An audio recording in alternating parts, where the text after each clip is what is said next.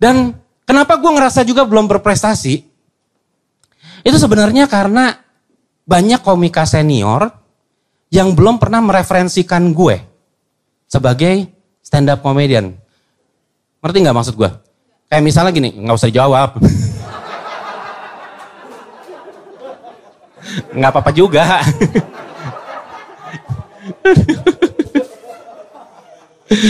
ya.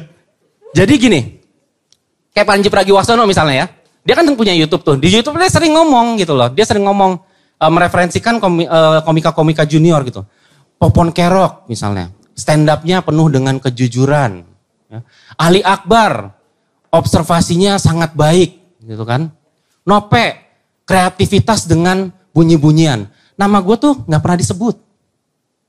Dan gue ikhlas, nggak apa-apa gitu. Karena gue emang ngerasa belum ada prestasi aja gue.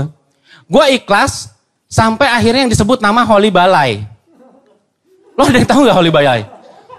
Holy Balai itu orang stres nggak jelas dari mana dia cuma di YouTube itu cuma nyanyi Holy Holy Balai Balai. Kata orang gua stres Holy Holy Balai Balai.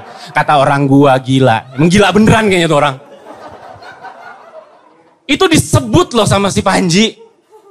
Gue nggak ngerti Panji tuh, aduh, mana sih dia? Tapi ada kesempatan, ada satu kesempatan di mana gue tuh bisa sebenarnya disebut sama si Panji. Kalau lu ngikutin turnya Panji, ada yang namanya Pragiwasono, ada yang pernah nonton nggak? Pernah ya. Di beatnya dia yang terakhir, itu dia bilang kalau dia ngajar tunanetra stand up. Jadi dia datang ke satu yayasan namanya Mitra Netra, ya itu uh, layanan uh, organisasi layanan untuk tunanetra. Dia datang ke sana dia ngajar stand up untuk orang-orang buta, anak muda lah ya, anak-anak muda yang yang buta gitu kan.